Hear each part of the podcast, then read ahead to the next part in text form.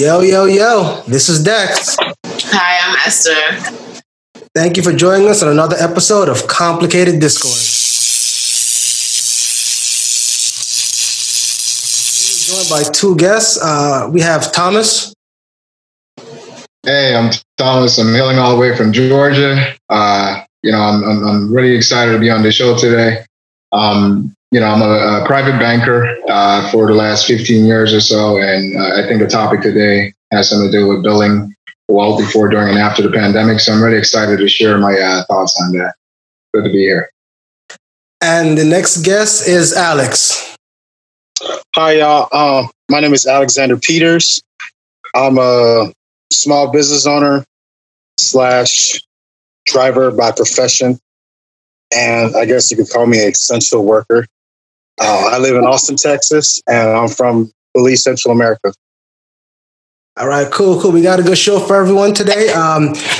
So we'll jump right into it. The first topic I wanted to touch on was building wealth. With everything going on, especially with the pandemic, a lot of people are stuck in situations where they can't afford to live. They can't pay their bills. They can't buy food. They can't do the essential things they need to sustain life. And a big problem is that we never thought that this would happen. So we didn't put ourselves in a place to where we can live off of what we have. We can live off what we have, certain things and whatever. So we're going to try to see if we're going to try to discuss different ways to build wealth before, during, and after the pandemic. And for that, why not bring in a professional? So Thomas, what do you think? What do you think we did not do in the first place to put ourselves on better footings to handle a situation like this? Right. That's a great question. I'll pay you later for calling me a professional. Thanks. So here's what I really think. Building wealth before, during, and after the pandemic. The first and the last part of that question, like before the pandemic, what you do before the pandemic and after, I believe would be the same thing. All right. And I'll talk a little bit about that. So the first thing you have to do is really understand what wealth is. What if you go around the room and you ask everybody what's wealth to them, you might get a different answer. If you look at the dictionary meaning of wealth, it says, it's an abundance of money and valuable possessions. Well, I beg to differ. I say that wealth is a state of mind, and I'll tell you why. Having an abundance of money and valuable possessions, those I consider to be attributes of wealth. All right. Let me explain why I say that. I'm sure we all would agree if I say I make $300,000 a year. All right. I drive several fancy cars. I live in a huge house, 5 acres, and I'm taking trips every so often. Would you perceive me to be wealthy? Yes or no? I would perceive you to be doing well. Right? But if I'm able to do all that, I mean, that's the dictionary meaning, right? An abundance of money and value of possessions. When you read this down the third, right? But, what if I'm only able to save $500 at the end of the year? I'm not truly wealthy, right? Because I don't know how to handle my money. So wealth is a state of mind in its simplest form, all right? And that state of mind is self-actualization. And that's where one actually recognizes their true potential, their skills, their talents, their strengths, their weaknesses, and have worked hard to develop on that and master it, right? And once you do that, you're in the position to do the right things to achieve the next step towards building wealth, and that's financial well-being. And that's basically financial freedom, being able to pick up and do whatever you want, go wherever you want, buy whatever you want without worrying about cost, all right? Once you achieve financial well-being, you now have discretionary funds because you're good at budgeting and saving. You have the discretionary funds to invest into different vehicles that can drive or build wealth. All right. So you see, to me, wealth is a state of mind. So you got to do whatever it takes for you to get into that state of mind. You'll find that most happy people are more successful. And that's the truth. When I'm happy, I seem to do a lot better at work. In my personal life, when I'm happy, when I'm sad or not feeling myself, it's a total opposite. So, it's just a state of mind. You got to get into that state of mind. Once you get into that state of mind, you'll have the necessary tools, to build wealth or drive wealth. So, that's what you have to do first. All right. If it takes, going back to school, you know, getting your bachelor's, you know, coming out and then hitting the job market and finding a high paying job so that you can do the things that would acquire the abundance of value of possessions, then that's what you do. Right. So to me, that's wealth, and that's how you build wealth. You got to take those steps, and you can't take shortcuts. You have to take the steps. Okay. But the thing is, a lot of people didn't foresee a pandemic coming. You understand? Right. So those people lived to, for the moment, they lived for the moment. They didn't set aside enough money. They didn't, you know, purchase the things that, you know, could have benefited you now. Now, all of a sudden, we're all in the mad dash to try to get unemployment, to try to sell some of the things that we had before to make ends meet, you know? So now that this started, me personally, I feel like since this pandemic started, a lot of people neglected to do some of these simple things to put themselves in a better place, i.e., when we were on lockdown, you know, people could have, you know, learned about stock markets, learned about investing. People could have opened up a little small business, you know, because they might have been good at something. You know, maybe you're good at writing resumes. Start being a freelance writer. Maybe you're good at sewing. Start sewing and selling.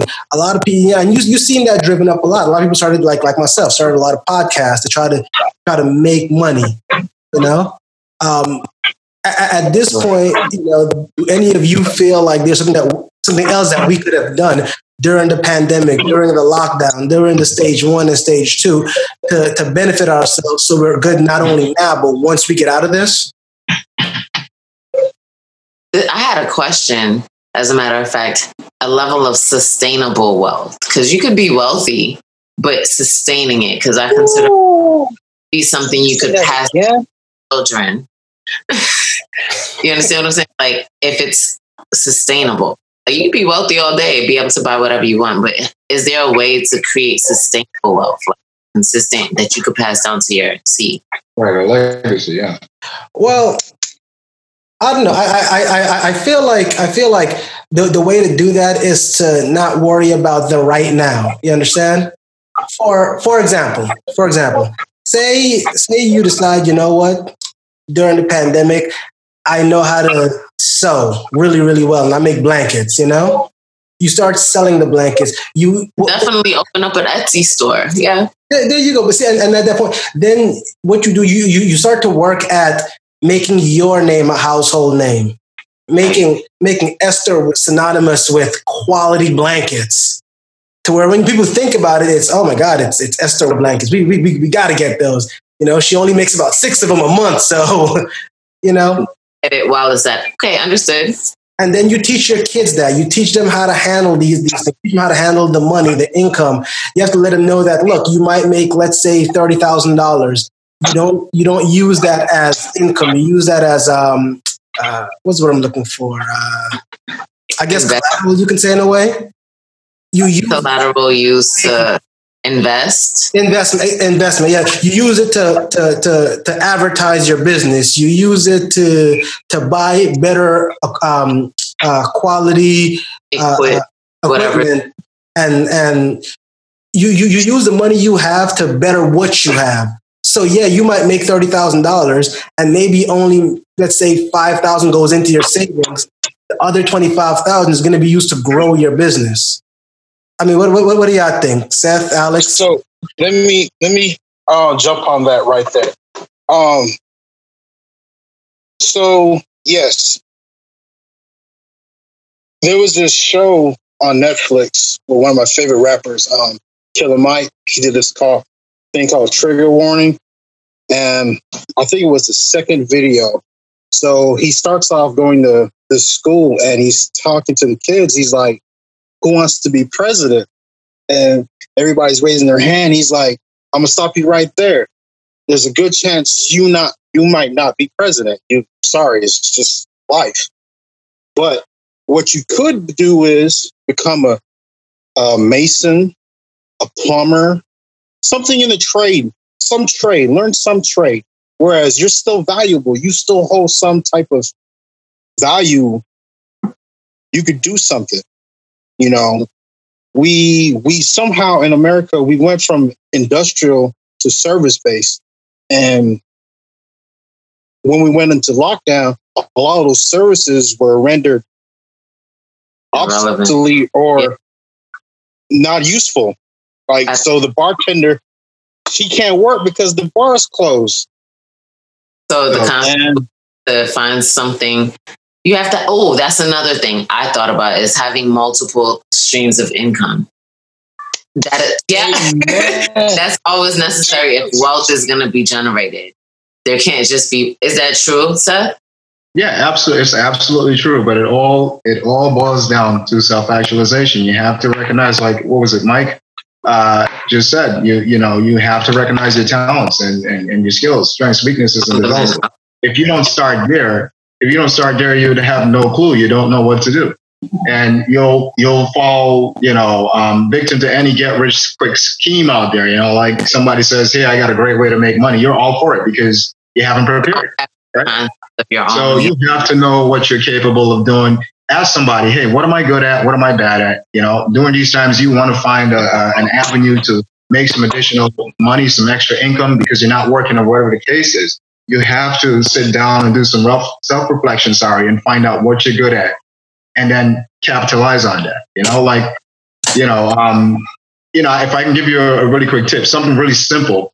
You want to know how to build wealth during the pandemic. If you are working a decent job and you're one of the lucky ones that are still employed and you have retirement benefits, now is actually a good time to max out your 401k. You know, think about it. You're buying shares in your 401k while the market's fluctuating, right? This is what the market does, right? Your hope is to contribute a little bit more than your employer matches. When you do that, you're hoping to buy when the market is here. So when the market shoots back up, you have a gain, right? Now you can do that until this pandemic corrects itself. And then you can scale back and go back to contributing what you were in the past, right? That's one quick tip. Somebody mentioned starting a business. That's not a bad idea. There are plenty of things you can do. There are plenty of options out there. You can Uber. Uber is still active. You can DoorDash. There's this, I don't know what it's called, but you can go shop for people and deliver it to their door and get paid for it. There's so many things you can do. Instacart, right? I'm sorry. Excuse my ignorance. But then there's so many things you do. You just have to open up your eyes. You have to. You can't just be blind to what's going on around you. You have to pay attention to everything and have a global view of what's going on in the world, not just in your country. And you'll find ways. You'll generate ideas and ways to make additional money. It's really not that hard. It's have not. So looking at supply and demand, like see what people want. Well, look at this. I want to say it was last year or the year before. White Claw. Hard social came out, and they cornered the market because there wasn't anybody doing that. Now look at the market right now; it's completely saturated with hard seltzers. Everybody's doing it with hard what? Hard seltzer, like White Claw. Yeah, notice like it was just them, and then look at the market now. There's Budweiser doing it, Smirnoff's doing it, Corona's doing it. It's trash. Another one came out, Truly. There's a bunch of them now. Everybody's doing it. And I believe in an open market, free market. That's cool. But you got to understand, like, at this point now, is it even worth getting into the market when it's already saturated? Or think of something else, like last week, I was in one of the supermarkets and they're selling Jell-O shots. And I was like, Jell-O shots, but it's not liquor. I was like, wow. Yeah, that's what I'm saying. You have to find that. Exactly. I've realized a lot of the time people don't know what they want until you tell them they want it. That's true. That is very true. Actually, you know who said something similar to that? Ray Kroc, the founder of McDonald's. But hang on, Pete. A little bit of background, everyone. I know Pete because we deployed together. Pete, he wasn't in the military. He wasn't in the military, but he was attached to my unit on my second to last deployment. He's attached? Yeah, because he was a civilian, man. He was that guy that you was looking at like, I hate you. You do the same job I do, but you're making six figures, man. I'm going to murder you tonight when no one's looking. That's why I got out. That's why literally I got out. I was a 62 Bravo at the time. I was making roughly about $32,000 a year as a specialist, 6 years there. Got out. When I was with him, I was making $89,000 a year. I do find that they military peanuts. I don't like that. Oh, you're wealthy. No, I'm not. I'm smart. But you got to. That's part of it, man. That's part of the same logic. As this whole pandemic thing is going on, Pete decided to is it Uber you're doing? Yeah, I do Uber Eats. I used to Uber, but because I didn't want to contaminate myself and my car and my friends and family, I just do Uber Eats. He also has you own your own little small clothing business, correct? Yes, I started last year. It's called Alexander Benedict, and it's getting there. It's getting there. The hardest part is trying to gain capital for it. But anyway, you know, it's crazy you say that. One thing I've realized about people is people will sit down and say, oh man, I started my own business and I haven't made, $50,000 this week. So I failed and I'm going to quit. But then turn around and go and spend, $200 on a bottle of liquor. You're not gaining anything, but you're complaining because you're not gaining anything. I don't understand what the whole logic behind that is. It's a mentality. It comes from where we all grow up in. You hit it on the nail. You hit it on the nail. Seriously, like one's mental attitude is very critical to building wealth. Like if you look around you, like you see, you ever take a look at how wealthy people look? Yeah, the CEOs are walking around in khakis and white T-shirts, and the people that work for them are dressed up in three-piece suits and ties. You know what I'm saying? They know what to invest their monies in. Like, I mean, I can't really talk. I mean, I like nice things, and I spend my money on a lot of things that I have no reason spending it on. I like nice cars. I like jewelry, this, that, and the third. But those are not the things you should focus on, investing your money in. They're not investments. They're luxuries. You know what I'm saying? So you need that discipline. And once you have that discipline, things will work out right for you. I'm telling you, you'll make the right decisions and you'll reap the benefits of it, right? I mean, with all the jewelry I have, I can probably have a decent amount of shares in Apple or Google even, But I made some wrong choices in the past. I know better now, but It depends on if you're able to do it or not, because also with the mentality comes, as you said, like the health of it. You have to like do something positive in the direction that will make you happy. So like buying a nice chain or something will give a person positive views of themselves. So then perhaps they could actually do something positively in a business stream. You understand what I'm saying? Like, because the pandemic also made a lot of people feel depressed. You understand what I'm saying? Like, I don't know what to do. I feel lost. And then they got some unemployment money and they were able to go buy some lobster that they couldn't before, and it's like, again, That's all good and dandy, if I can interject, but that's temporary happiness, right? Okay. Yeah. Whenever you picked up, when that piece of jewelry gets old, what happens? You're sad again. You got to work on a permanent fix. It's a lifestyle, so, not just the luxuries, but the whole lifestyle. I mean, you got to work out, exercise, You just, it's the whole lifestyle, So let me ask you only other question. Go ahead. With that being said, with everyone receiving their the unemployment, $600, right? Now that we're already here, now that we're already in this situation, how do you guys feel that people can turn that $600 into something more? Because this unemployment isn't going to last forever. It's going to stop. If we get another round of stimuluses, it'll only be just one. What do y'all think we can do at that point to make that stimulus check worth it, or to make these last few unemployment checks worth it? How can we turn it around? Or do y'all feel like it's too late? No, it's never too late. Actually, It is too late because that $600 aspect to the unemployment was stopped already. So hopefully people were saving the $600 a week from prior to, and then they would have a lump sum of money that they can work with moving forward. But somebody else has a view on this one, how to make it work, would be to put the money to the side and actually invest it or start the business. You know, that's a point. Go ahead. I'm sorry. Personally, how I feel about it, it's never too late to do anything. You just have to first sit down and realize what the market's calling for, because the market's there. The demand is always there. Especially nowadays, we've more ventured to a more service-based industry. So there's always things people need, especially when it comes to convenience. So yeah, I mean, the market's there. You just gotta feel for it. You gotta.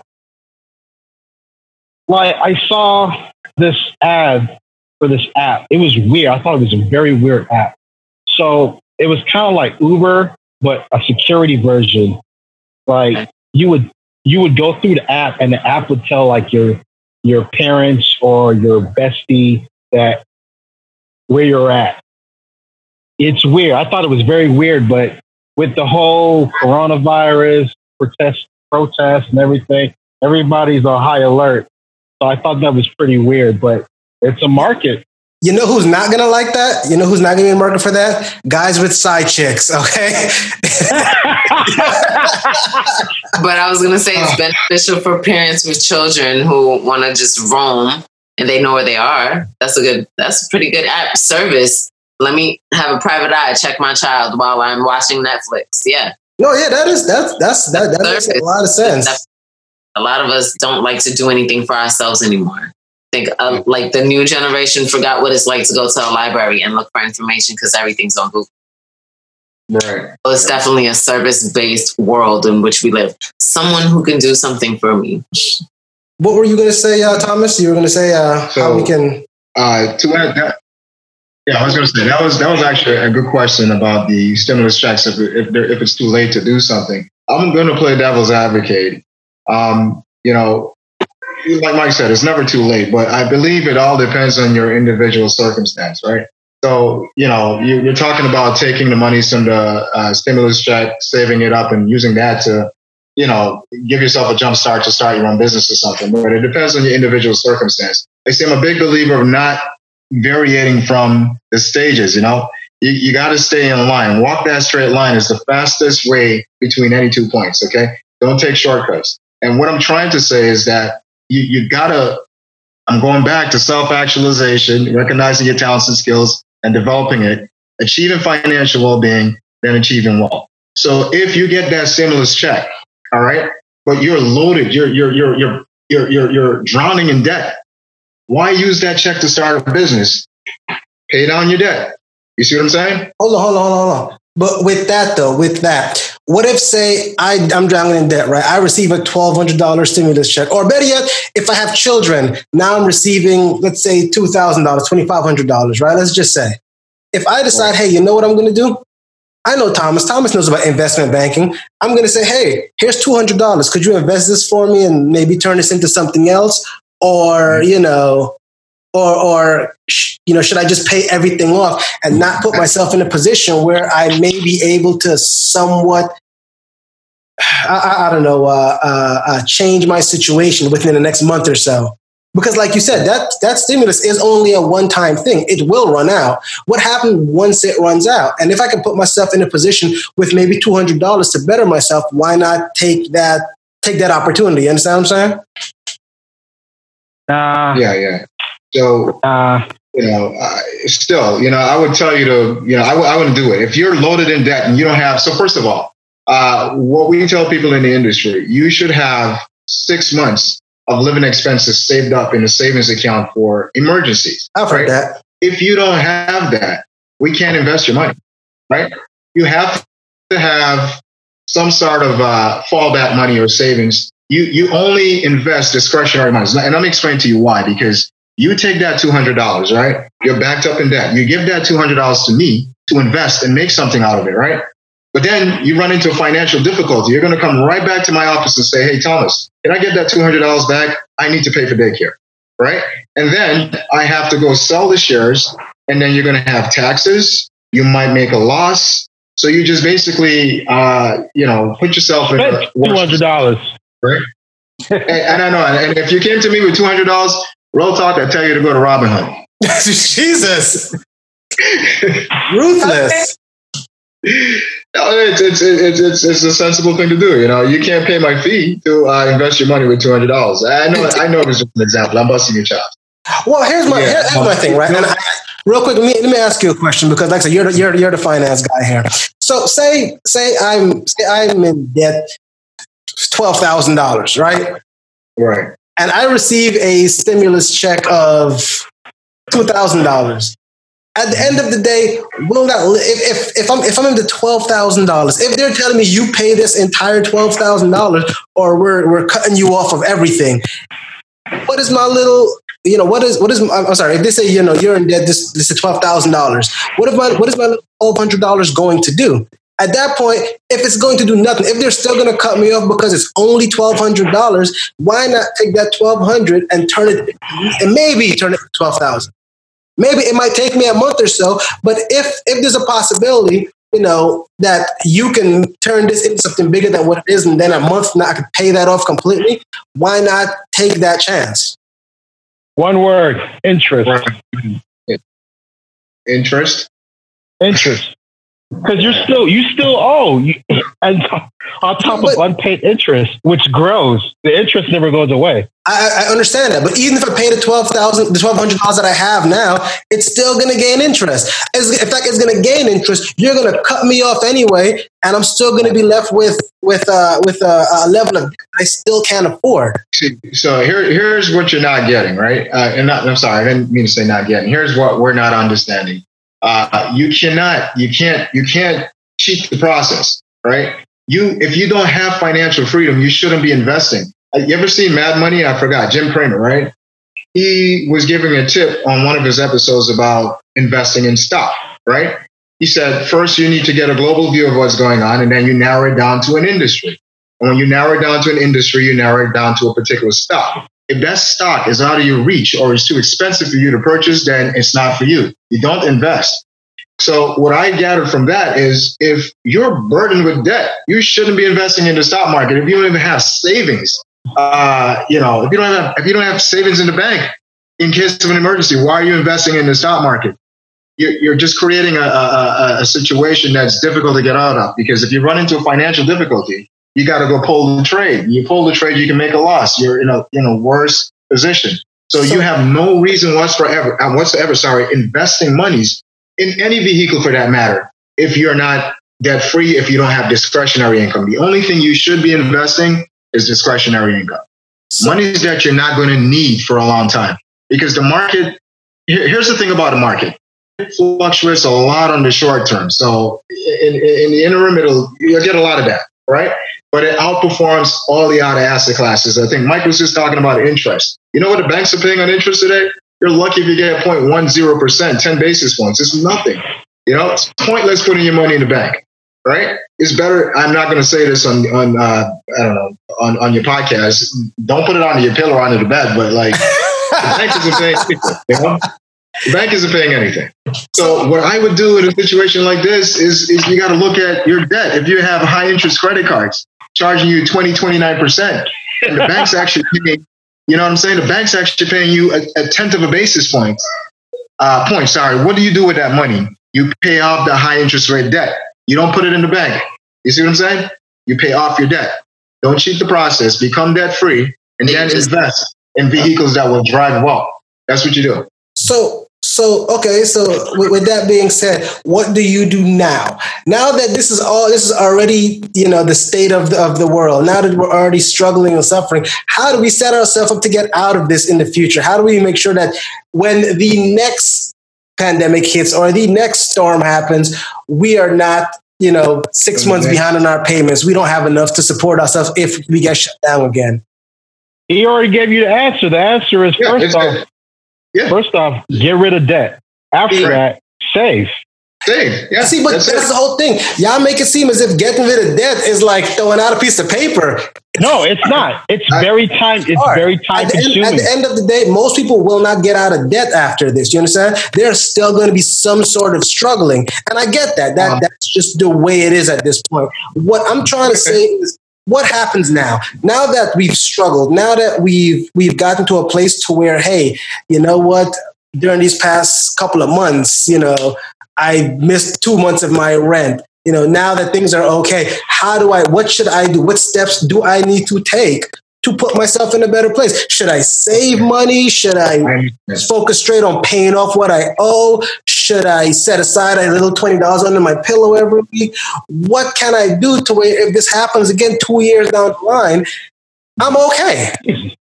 Easy. Yeah, one, you need to first sit down and I would say first off, sit down and start thinking about what do you need? What is essential to you? Like, what can you do and do without? One, think about getting a second job or something that could, whatever free time you have, you can invest in. Because time is money, yo. Absolutely. Don't let nobody tell you different. Time is money. Absolutely. And then if you have debt, get rid of debt. Debt is the first step to financial freedom is getting out of debt. Absolutely. Get out of debt. Suze Orman, man. You sound like an advocate for Suze Orman. I like that, though. I do. He's absolutely right. He is absolutely right. I mean, you got to become debt free.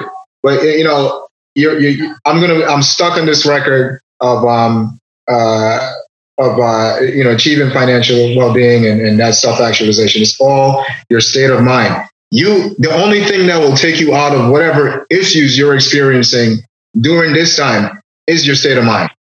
You know what? Me personally, I don't know. I do agree that, you know, we need to get rid of debt and set ourselves up for a better, I guess, future, you could say. But at the end of the day, like I said, you have to understand that debt is not. Sometimes it's not as easy, you know, for people to just say, "Hey, I'm gonna move on."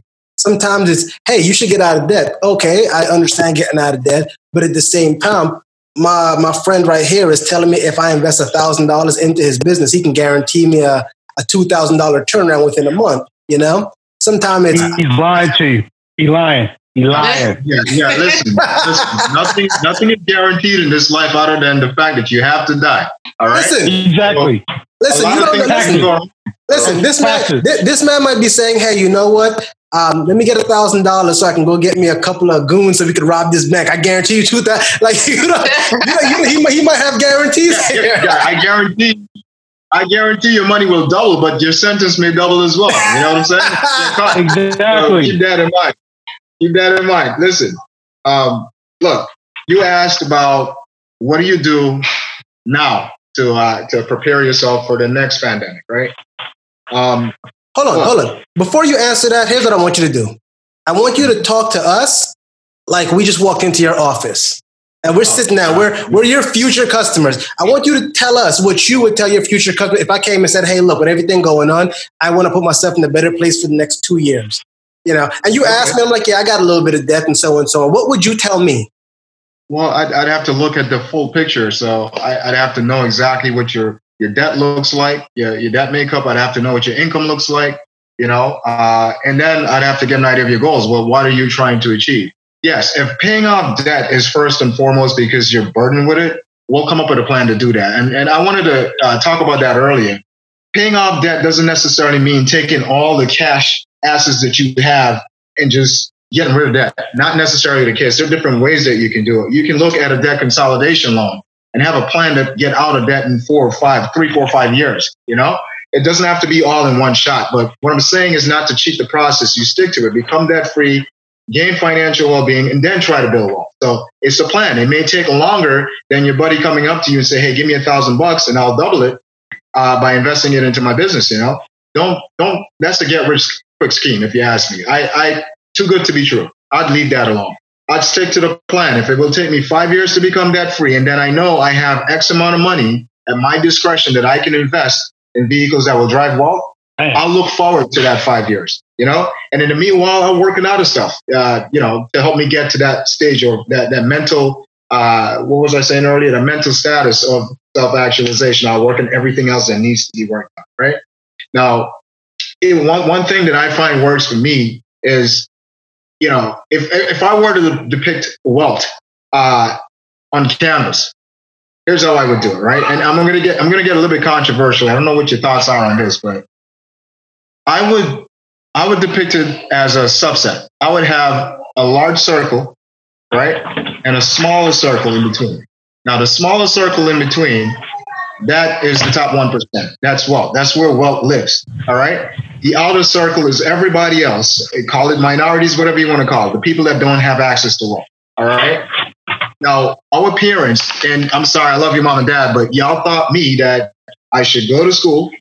I should sit in the front of the class, listen to my teacher, do my homework, get good grades, graduate, find a job, find a woman, get married, have kids, buy a house, live the American dreams. Live the American dream.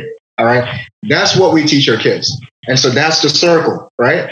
We teach our kids that because of certain limitations that we figure, hey, we can't break it. So let's do our best. So we'll teach them to do this and live the same lives we live, right? But what happens is we pass that on to our kids and our kids pass it on to our kids, and you'll never break that cycle, right? Now, the outer circle, that's the top. No, I'm sorry. The inner circle, that's the top 1%. They teach their kids the same thing. Go to school, sit in the front of the class, listen to your teacher, do your homework, pay attention, graduate, start your own business, become an entrepreneur, the source that drives wealth for others, right? Okay, that's the difference, all right? In reality, we teach our kids, and I'm gonna say Black people, we teach our kids how to achieve financial well-being and be comfortable.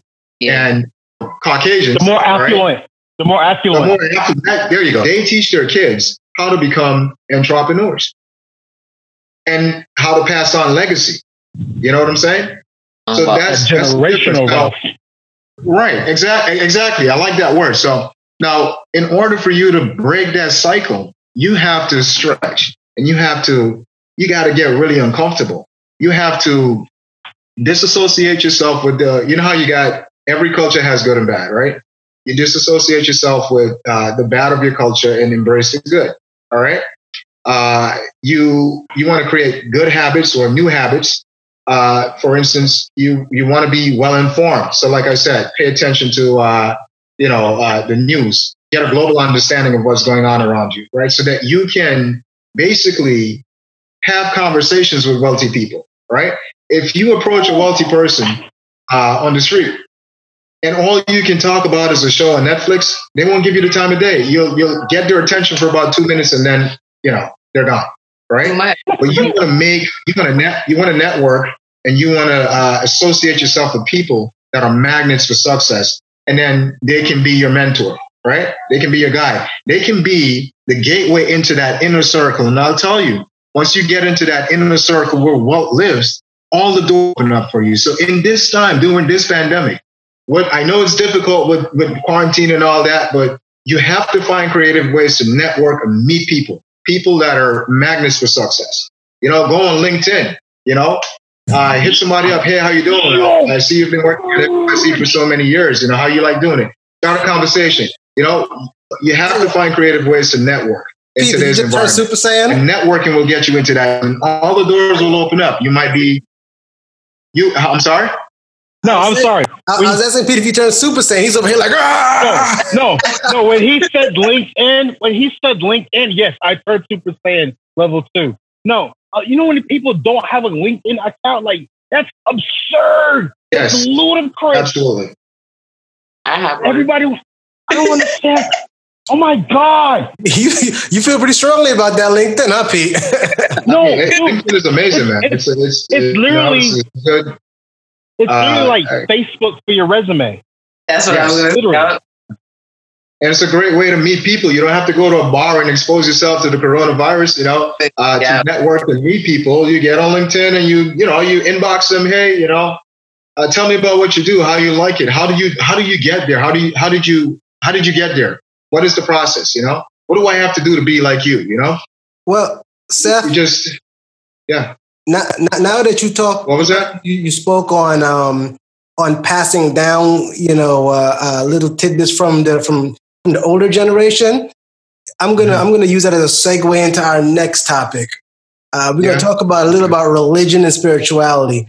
Knowing your father was a pastor, I believe it was. And he still is, actually. He's okay, well then, let's not talk about that. You should have some input on this. My question about religion and spirituality is we've seen that there's wars fought about this. People are killing each other and disagreeing on this, and have been for hundreds of years, hundreds of thousands, millennia. Exactly. It's a hot button topic. My question is, prior to the introduction of Christianity and Catholicism to black people, to the slaves that were taken, what did we believe in? And more importantly, what happened to that belief? Why did each generation water it down to the point to where now it's not taught anymore, I mean, if you look at the Native Americans, they believed in wind spirits and fire gods and things of that nature. And up to this day, if you meet some of them, they will explain to you that their parents still teach them that. That's still something active in their tribe. They understand about Jesus and God, but they choose to pass down the education of what was believed in the past. Why do you guys feel like we don't do that? Because I feel like prior to Christianity, we believed in something. I don't necessarily know what it is. When I researched it, what it said is it was kind of like they said that we believed it was spirituality for the most part, to where everything that we did in life was intertwined with religion. So, getting up in the morning and putting your energy into getting things done was intertwined. But again, that's just what I found. You guys might have found different things. You guys might have seen different things. My question is, why is it that we stop passing that down to each other? I understand that because of slavery, Christianity was beat into us. It was, this is what it is, and either you believe it or, this is what's going to happen.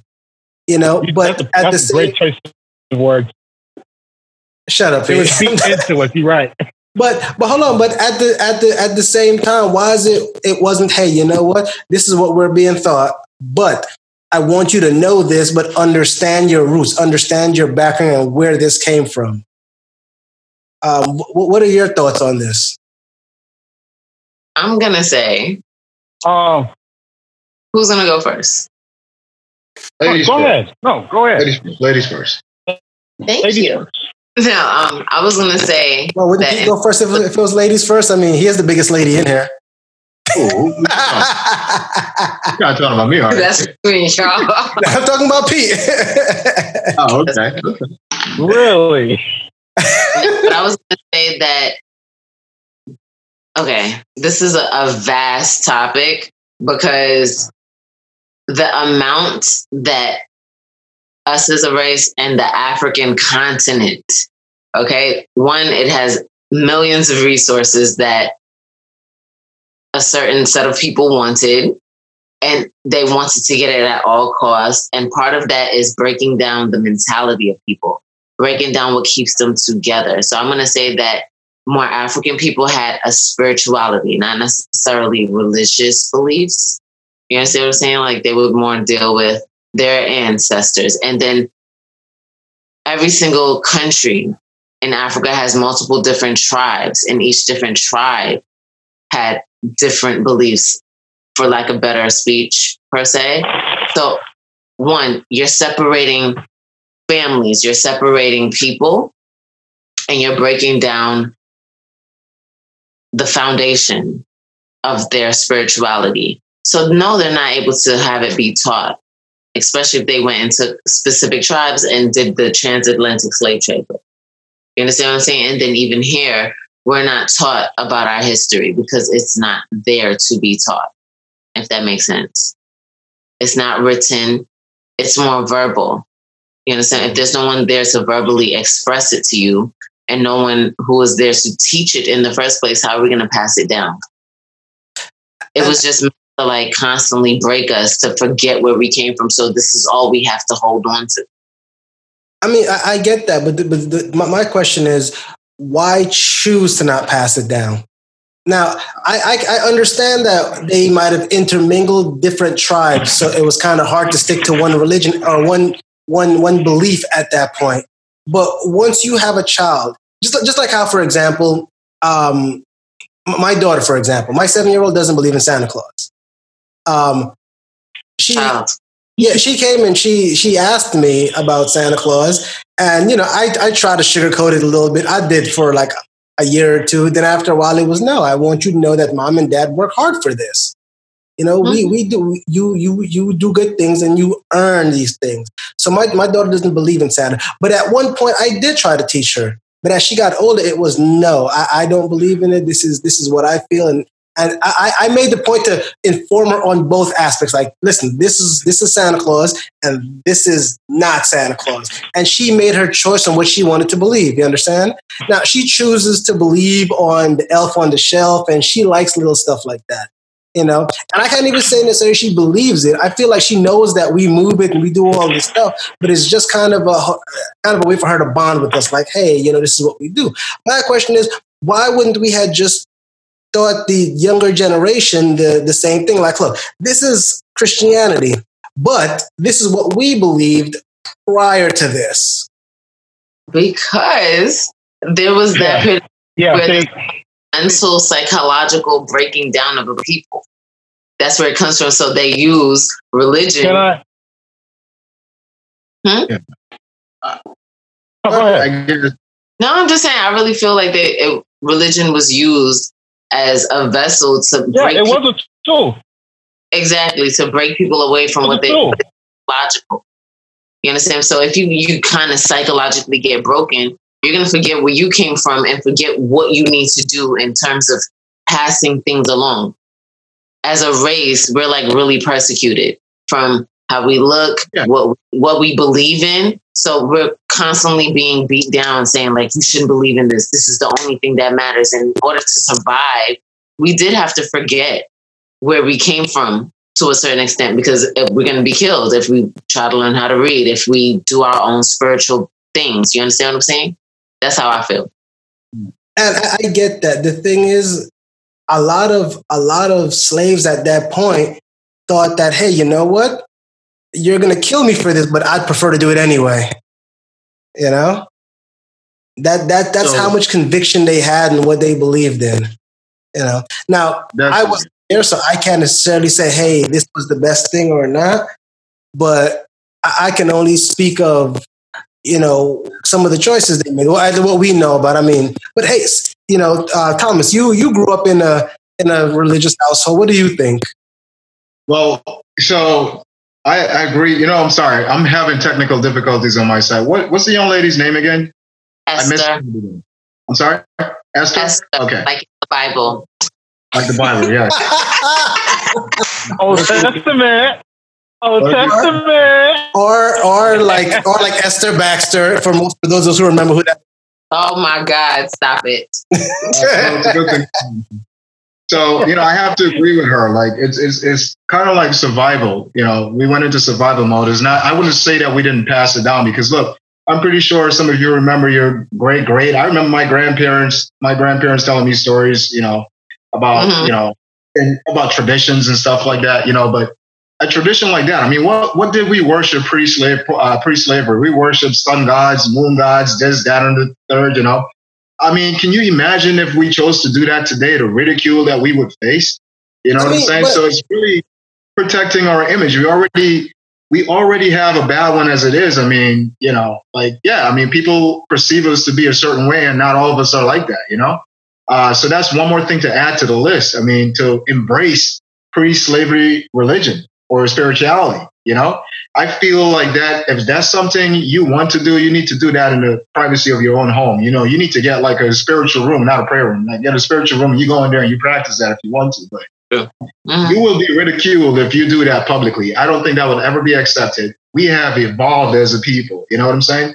And forced to forget our old practices based on societal trends, right? And us trying to fit in.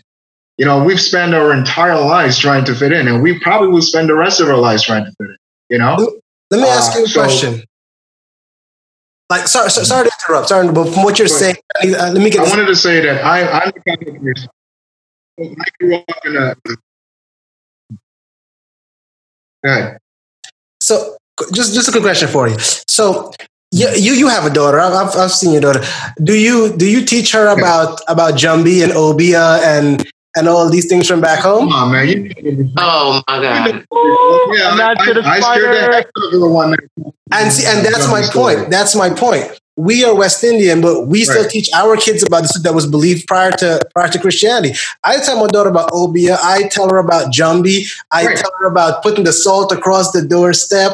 I tell her about when you hear the cats crying if you go outside. Yeah. Like all these things I teach my daughter. And granted, it may not be widely accepted today, but you know, she knows about Christianity. She knows about Catholicism. She knows about Judaism. She knows about the Muslim, you know, culture.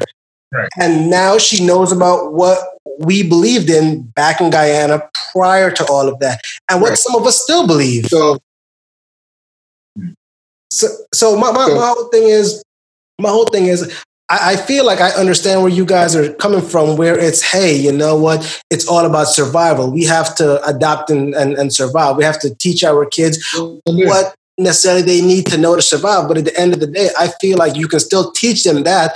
But on the other hand, teach them, this is what you used to survive, but this is where you came from. This is what was believed in prior to that. Absolutely.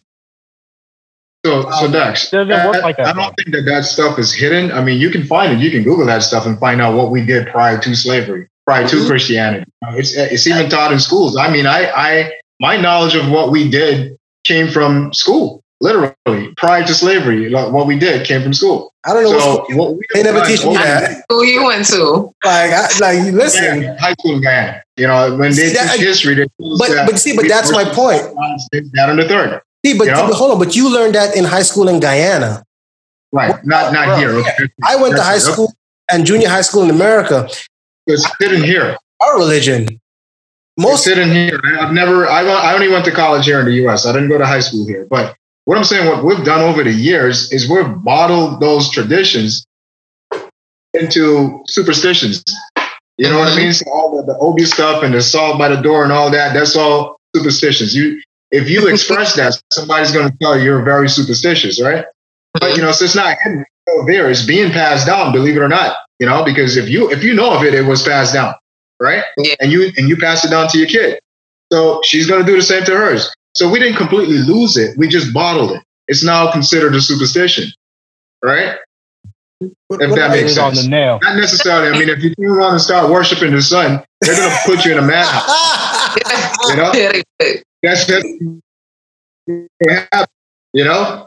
You know what? I mean, you can get into your little prayer room and pray for. I was watching a movie or pray for the sun, you know, or something. And one guy brought up God to another guy, and the first was like, "Oh, I don't believe in imaginary friends," and. I never thought about it that way until he said it like, wait a second, an imaginary friend. Damn. Bro. That's literally what religion is. Bro, and hold on, let me elaborate on that. And that was the beauty of Christianity. And I'm not knocking everybody's belief. You believe in what you believe in. But Christianity was convenient. It was convenient. Let me reiterate, it was convenient. Not only as a tool, but it was convenient. It was, you don't have to understand it. You don't have to find the logic in it. You just have to believe. And ta-da! Like unicorns. We know unicorns don't exist, but we know what a unicorn looks like. I've seen the interpretation of one, but I haven't seen one. It's a mythical creature. So that's what religion is. It's mythical. It's a mythical belief, bro. You're not going to tell me Jonah lived in a whale for X amount of days. I'm sorry. No. And what's funny is I grew up. I grew up in the church. I was an acolyte for 10 years. Dude, we taught that in primary school. Right. We prayed. You should know that before lunch, after lunch. Speaks in parables. And parables are in its simplest form. It's just a life lesson. You know what I'm saying? So Jonah being in the well, I mean, hey, it is perceived the way it is said, or it looks. But maybe, between the lines, acknowledge it, though. You know? So, you know what I mean? So maybe it didn't really happen. It's just a story trying to create a, trying to create in God or something, you know. I can't remember the story fully. My dad's probably going to be very ashamed of me if he sees this. I don't remember the full story, but I remember him getting swallowed and moving from one destination to the next. You know, I mean, I take away from that fate. It's all about what you take away from the parables, from the stories in life, right? It's meant to teach you a lesson. The Bible is just a guide. You got to remember, it's man. It's written by man, you know? That said, God spoke to me. So, you know what I'm saying? Why doesn't God speak to me so I can write a book? You know, I mean, you might feel that way, right? But, you know, it's a lesson. It's a guide, and you must use it as a guide. And that's why when you go to church and you listen to pastors preach and stuff like that, you take everything with a grain of salt, and you go back home and do your own research and try to interpret it. Thank you for saying that. Nobody ever says that. They're like, oh, do you read the Bible? And it says this, this, and this. And I'm like, you're supposed to read between the lines and take the lesson out of it for yourself. I don't get why people don't understand that. Listen, I personally don't go to church. Hold on, I personally don't go to church. I'm not a huge religious person, per se. I'm more spiritual than anything. I'm not saying I don't believe in something. I'm just not arrogant enough to feel like, you know, we're able to name something that we didn't create, you know? First, that's my opinion personally. I'm not saying I don't believe in a higher power. I just refuse to put a name on it. I refuse to believe that there is something up there that is just divine, that looks out for the best of everyone, because I don't feel like that's necessarily the truth, you know? And when I speak to people about this, their biggest thing is, look at the Bible. And just as you said, I always tell people, the Bible was written by man. How do we know that somebody didn't just write in there, hey, my name is Jesus, worship me? Now, I'm not saying that's not real. I'm not saying don't worship. What I'm saying is the Bible is not absolute evidence of something beyond. You understand? And okay. I think that's my biggest thing. Right. So you believe in the theory of evolution? Me? Yeah. I believe, that we care from. Listen. I believe in a little bit of both. Here's my thing, right? Hold on. Here's my thing. Let me put you this way. Usually, in fact, I've had this talk with a pastor one time. Actually, we kind of disagreed on this for a moment, because my thing is, I'm not so arrogant to feel like I know everything. So if you can change my mind, I would love for you to change my mind. I'm very much open to that, because the scariest thing in the world is not believing in a God that doesn't exist, is having nothing to believe in. You know how terrifying that is? That's a terrifying thing to live with all the time, to have nothing to believe in, to believe that there's nothing out there, there's nothing after this. Like, that's horrifying. There's an actual song for that. There's a song for that. What's a God to a... But I had a conversation with a pastor. And I asked him, I said, hey, so, you know, to you, you know, God is all knowing. God knows everything. And he said, yes, that's how it is. So he knows everything that we're going to do prior to doing it. He said, yes, that's exactly what it is. I said, okay, so let me ask you a question. Technically, he knew Pandora was going to open the box and he left it there. He knew that Eve was going to eat from the tree and he there. He set us up for failure. He's like, well, no, that's not the case. I said, okay, so then what you're saying is he's not perfect. He's not infallible, which, again, I can live with that. But you can't argue both facts. You can't sit down and say he's perfect, but yet he makes mistakes, you know, i.e. he made Lucifer either to be an angel or to be the devil and then punished him for it. But once some people look at it, if Lucifer is the gatekeeper of hell, then technically isn't he necessarily kind of the good guy? If he's the parole officer of hell, if he's the guard, how can he be that bad? More importantly, if he is that bad, if God seen everything and knew what was going to come, why create him? Okay. I mean, if again, like I said, I can't claim to know it all, and if someone could change my mind, I would gladly accept that. I would love to believe in something. Let me attempt to change your mind, right? So if you're the doorkeeper for a trap house, does that make you a good guy? No. Absolutely not. No. But here's why. Why not? Hold on. You're the doorkeeper. But that was my choice. Listen, but that was my choice. Let me give you an example. If you make a robot that only turns pages, right? And you give him a book that's not supposed to be open, is he wrong for turning the pages? Is he wrong for doing exactly what you designed him for? If he has no other choice, if that's what he has to do, then he's not at fault for doing what he was made for. Now, here is my thing. If you made him with the sole purpose of turning pages, and then you give him a book that's never to be opened, can you punish him for doing what you made him for? Technically, you knew it was going to happen. You knew that's what you made him for. You knew he didn't have a choice. Can you punish him? We'll have choices. What you made him for? Because I don't know if you noticed. Hold on, really quick. I wasn't at a point. I did go to church. And at one point, they specifically said angels didn't have free will like humans did. That was one of the biggest... No, they don't. That's one of the biggest reasons they looked down on us, because they said we had all of the free will and we took advantage of it. We didn't worship. We didn't do what we had to do. That was one of the main reasons Lucifer didn't like us as humans. He's like, they get all of the benefits and we're limited, but they still have his favor. The same thing with Gabriel. So at the end of the day, if you make something to do a specific thing, how could you get mad when it does that specific thing? Or if you knew he was going to do that specific thing, why create him just for the purpose of punishing him? My rebuttal to that is, great analogy with a robot, but you made a robot to do that. The robot doesn't have the ability to think for itself. It does what it's programmed to do, right? It does what it's programmed to do. But you know good from bad, right from wrong. You have the ability to make choices and make decisions. So if you were told, like, hey, your job as a human being is to turn pages, but then here's a book that says do not open and you turn the pages, then you did wrong. So you should be punished for it. Yes, because you have the ability to decipher wrong from right. But like I said, according to the Bible, not to open this book and turn the pages, even though your job is to turn pages and you turn around and do it, you're defying me, you're disobeying me. Yes, so I should punish you. Right? Yeah, but if you made me for that reason, if that is my purpose, then why? Because like I said, angels did not have free will. Angels were each made for a purpose. Look at Metatron, the voice of God. His specific purpose was to speak for God. Right.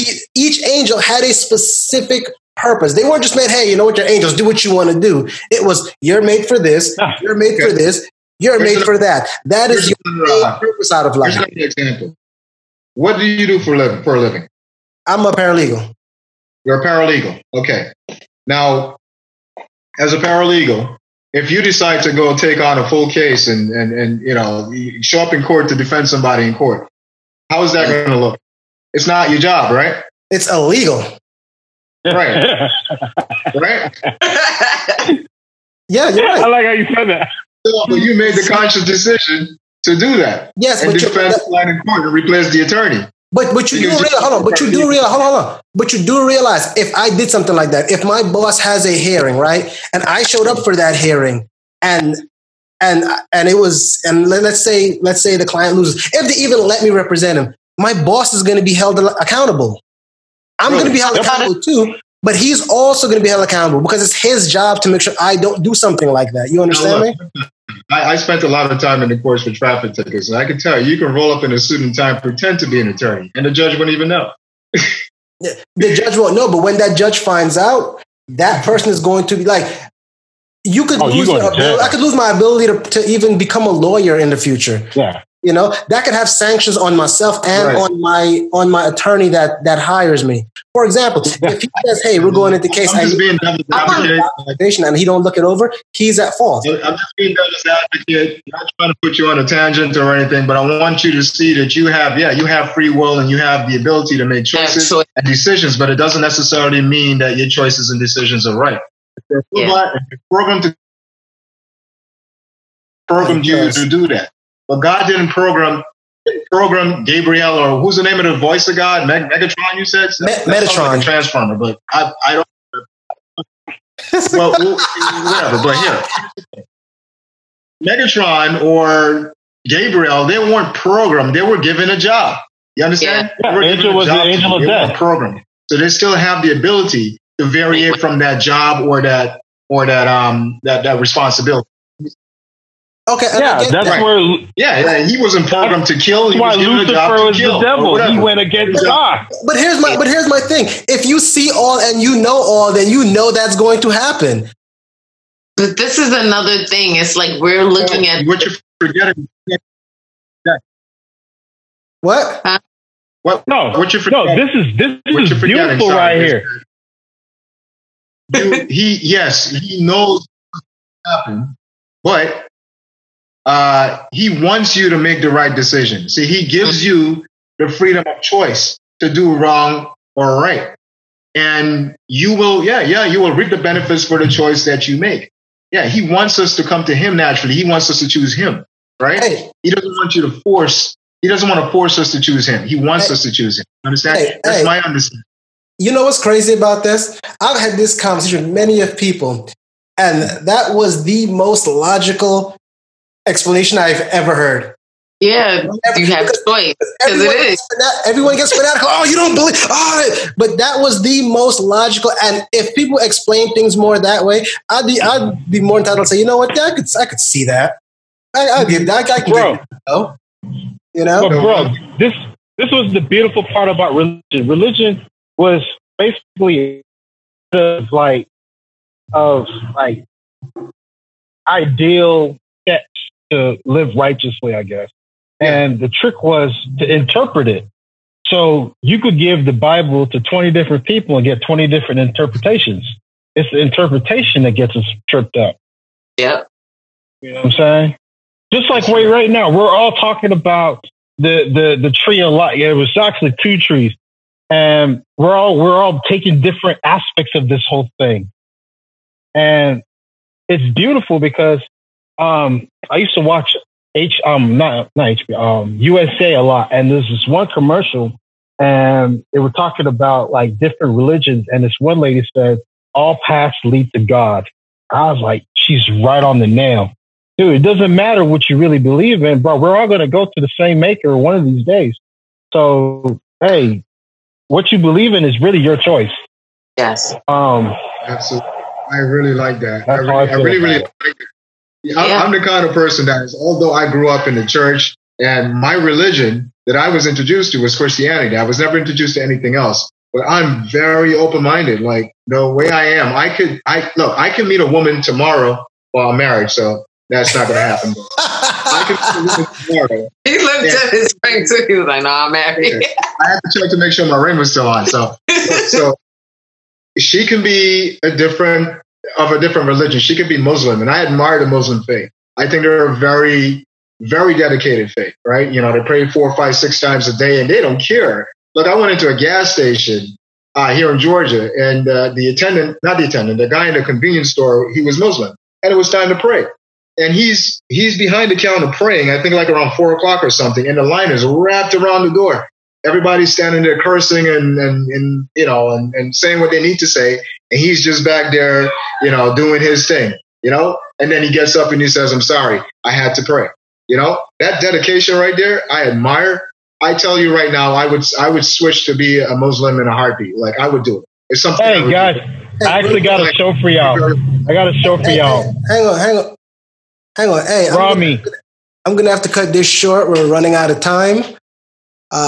Thank everyone for joining us. We had a great conversation today. I do appreciate all you guys coming in. For all those watching, I'm going to insert the link for Alexander Benedict, where you can get some clothing from my friend Pete here. Thank you all again for joining. It's a great show. See you all next week. Take care, everybody. Thank you guys for coming. I was dope. Thank you, everybody. All right. Peace. Bye.